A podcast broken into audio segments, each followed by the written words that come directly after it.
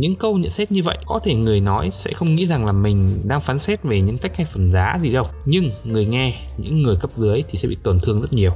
Nếu như bạn kiên trì làm theo các bước ở trên, bạn sẽ thấy rằng thực sự những cái lời nhận xét và đánh giá tiêu cực về bạn, nó sẽ giúp cho bạn phát triển và thăng tiến được nhiều hơn trong công việc và sự nghiệp. Xin chào các bạn đã đến với Sidecast. Mình là Hoàng và mình là nhà tâm lý học thực hành theo trường phái nhận thức hành vi.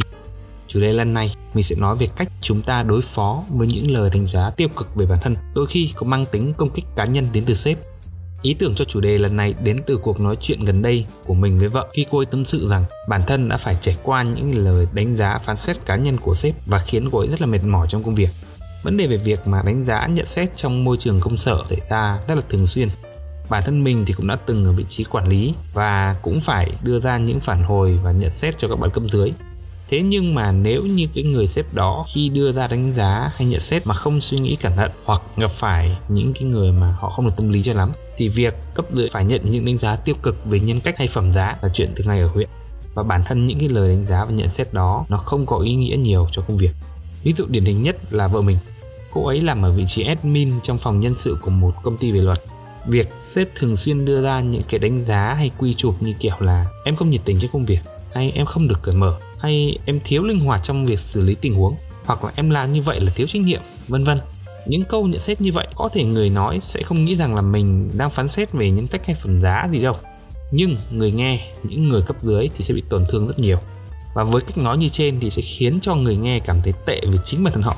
Và những đánh giá như vậy, chúng ta không nên tiếp nhận một cách thụ động, mà cần đưa ra một chiến lược phản hồi chủ động để cải thiện tình hình cũng như là mối quan hệ giữa mình và người sếp đó ví dụ thêm cho một số câu nhận xét mà mang cái tính công kích cá nhân và cũng gần như chả có ý nghĩa gì, như kiểu là, bạn không có tinh thần làm việc nhóm với mọi người hay, bạn không quyết tâm cho công việc, không quyết tâm cho mục tiêu chung những câu nói như trên ấy thì muốn kết luận rằng là cái việc không nhiệt tình, không có tinh thần đồng đội, không có tinh thần làm việc nhóm, thiếu trách nhiệm thì chính là cái đặc tính của bạn rồi, ăn vào tính cách của bạn rồi. Và bạn chẳng thể nào mà qua một đêm ngủ dậy mà cải thiện được những đặc tính này đâu nếu như mà bạn nào mà có chơi game ấy, thì càng có thể hình dung rõ ràng hơn về vấn đề này. Ví dụ như đang chơi mà vì một vấn đề chơi đất hỡi ở đó, đồng đội bạn sẽ nói là bạn ngu, bạn nút, bạn stupid. Phố tang Ina momo, xong xóa game đi, thì khi đó bạn sẽ cảm thấy như thế nào? Tức điên lên được chứ. Vì là nhân cách của phẩm giá chúng ta đang bị xúc phạm vì những lời nhận xét phản hồi, đánh giá tiêu cực mà. Những nhận xét như vậy thì không hề chỉ ra cho chúng ta sai ở đâu và cần phải sửa như nào thế thì tốt nhất nên đưa ra nhận xét, đánh giá hay là phản hồi về công việc như thế nào? Việc đưa ra đánh giá, nhận xét hay phản hồi, mục đích là để nhân viên cấp dưới cải thiện và phát triển hơn. Vậy thì ta cần đưa cho họ cơ hội để họ cải thiện. Nhưng đa phần thì các sếp chỉ nghĩ là việc cấp dưới đã làm sai như thế nào. Bạn nghĩ xem, việc nói một người đã làm sai điều gì có thể giúp họ tốt hơn được không? Không thể. Bạn còn phải nói cho họ biết là cách làm đúng là gì nữa. Vậy ba cấu phần của một lời đánh giá phản hồi tốt cần có là Thứ nhất, việc đánh giá phản hồi cần phải tránh thiên kiến và cảm xúc cá nhân. Bản thân chính những người sếp mà họ đang còn bị bực mình hay họ còn đang thiên vị thì chắc chắn họ sẽ không để đưa ra những lời phản hồi tốt được. Kiểu như là một trưởng phòng marketing vừa mới đi họp với cả sếp và nhóm bán hàng. Họ chê rằng là tháng này marketing đem về quá ít lead, lead không chất lượng xong sau đấy lại quay về trách nhân viên của mình là làm việc không hiệu quả làm việc không nhiệt huyết không công hiến Vậy thì liệu rằng những lời feedback như vậy, những lời nhận xét đánh giá nhân viên như vậy có thực sự cải thiện cái chất lượng công việc không? Thứ hai, việc đánh giá phản hồi cần phải đưa ra được những hướng dẫn để hành động một cách có hệ thống. Cụ thể là gì? Là người sếp khi đưa ra đánh giá nhận xét sẽ phải xét đến những cái yếu tố như rằng vị trí công việc, bộ phận của nhân viên mình đang phụ trách, nó bao gồm những công việc nào, bao gồm những hạng mục nào và đâu là phần đang chưa tốt và ảnh hưởng đến kết quả công việc? Đâu là phần đã làm tốt nhưng vì những phần chưa tốt mà kết quả chung kéo xuống? Và đâu là những phần mà hoàn toàn chưa làm được? Để lúc đó đưa ra một cái feedback đưa ra một cái cách thức để hành động rõ ràng cụ thể. Thứ ba là việc đánh giá phản hồi cần phải đưa ra được hướng dẫn để đo lường kết quả và mức độ cải thiện. Ví dụ như sếp bảo rằng là tháng này bạn cần phải tập trung vào việc chốt sale nhiều hơn cho cái sản phẩm A, B, C gì đó nhưng mà sếp chẳng đưa ra một cái hướng dẫn ngày mai em sẽ phải làm gì? Ngày kia em sẽ phải làm gì? Một tuần sau em phải đạt được kết quả nào? Hai tuần sau đạt được kết quả nào? Thì công việc mới có cải thiện. Vậy thì làm sao mà chúng ta biết được rằng là chúng ta đã làm tốt ở đâu và đã làm tốt đến mức nào để có thể tiếp tục cải thiện được? Đa phần thì những cái lời đánh giá, phản hồi từ sếp mà bạn nhận được sẽ không có được cả ba cổ phần này đâu. Do đó, để đối phó với những cái lời nhận xét mang tính tiêu cực như thế này, bạn cần làm gì? Thì mục đích của mình đưa ra ở đây là một chiến lược đối phó để giúp cho bạn cải thiện được kết quả làm việc cũng như là mối quan hệ với cả người sếp quản lý trực tiếp của mình. Chứ không chỉ đơn thuần là việc bạn sẽ cảm thấy bản thân mình đỡ buồn hơn, đỡ lo hơn. Ở đây mình có bốn bước vào. Cách thức này mình cũng đã ứng dụng được trong rất nhiều cái môi trường tổ chức mà mình đã từng làm việc qua.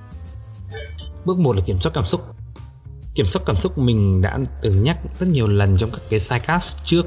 Thì các bạn có thể xem lại sidecast 10 và sidecast 2 để theo dõi và nắm được cái phương pháp để kiểm soát cảm xúc nhé. Ở đây mình chỉ muốn nhấn mạnh thêm một điều rằng đa phần trong các trường hợp khi bạn phải nhận những cái lời đánh giá tiêu cực thì cảm xúc sợ hãi và giận dữ thường xuyên xuất hiện. Bước thứ hai là bạn cần làm rõ các cái yếu tố trong lời nhận xét và đánh giá của sếp mình sau khi mà bạn đã làm chủ được cái cảm xúc của mình rồi, thì bạn cần phải trả lời được ba câu hỏi. Thứ nhất, bạn phải làm gì? Thứ hai, cái việc bạn phải làm đó có đúng bộ phận, vị trí của bạn trong công ty hay không? Và thứ ba là làm sao để bạn chứng minh rằng bạn đang cải thiện rồi? Với câu hỏi thứ nhất là để cho bạn nhìn nhận được rằng là cái lời phản hồi đấy nó đã đưa ra cho bạn một hướng dẫn để hành động hay chưa? Câu hỏi thứ hai, nó sẽ giúp cho bạn nhìn ra được rằng cái hướng dẫn hành động đó, nó có tính hệ thống hay không? Nếu như mà sếp của bạn đưa ra một cái yêu cầu rằng bạn sẽ phải chạy xuống và làm thay nhân viên việc, và làm thay việc của nhân viên bán hàng, nhưng bạn ở bộ phận marketing, vậy thì rõ ràng ở đây sẽ sẽ cần phải có sự giải thích của sếp để thể hiện ra rằng là cái công việc đó thực sự hỗ trợ cho việc cải thiện năng suất lao động của mình ở bộ phận marketing.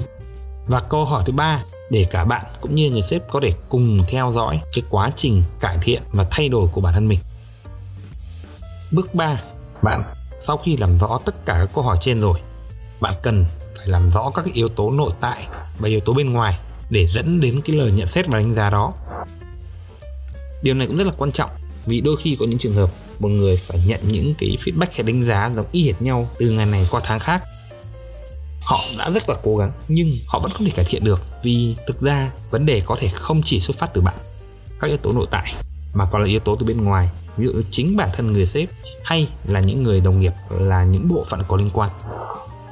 Ví dụ như bạn không thể nào đẩy nhanh được cái tiến độ chạy chiến dịch marketing nếu như bộ phận kế toán làm việc quá chậm chạp và thường xuyên chậm duyệt chi cho cái ngân sách để chạy quảng cáo, đúng không? Vậy nên là gì? Việc làm rõ các yếu tố nội tại và yếu tố bên ngoài để giúp cho cái vấn đề được khách quan hơn. Bước 4 đương nhiên rồi, sau khi bạn đã làm rõ được tất cả những cái yếu tố mà bạn nhận được đánh giá, thì bạn cần phải phản hồi với cả cái người đưa ra nhận xét và đánh giá đó. Đó chính là người sếp của bạn.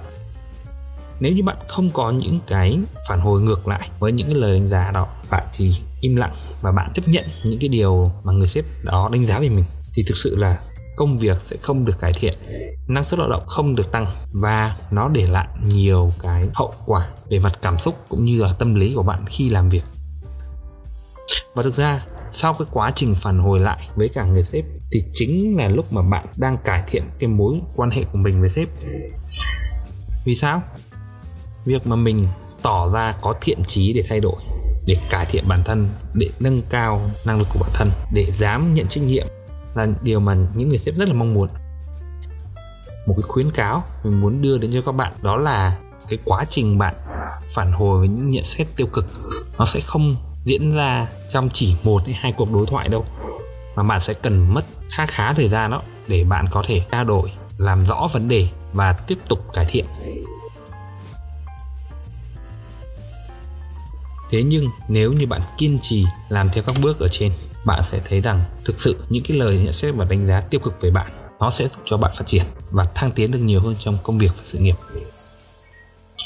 rất cảm ơn các bạn đã lắng nghe đến hết podcast này và bạn có những cảm nhận gì sau khi nghe xong podcast, hãy để lại cho mình ở phần phản hồi của Spotify nhé và mình cũng sẽ ra các sidecast đều đặn vào mỗi 19 giờ thứ ba và thứ bảy hàng tuần. Xin chào và hẹn gặp lại.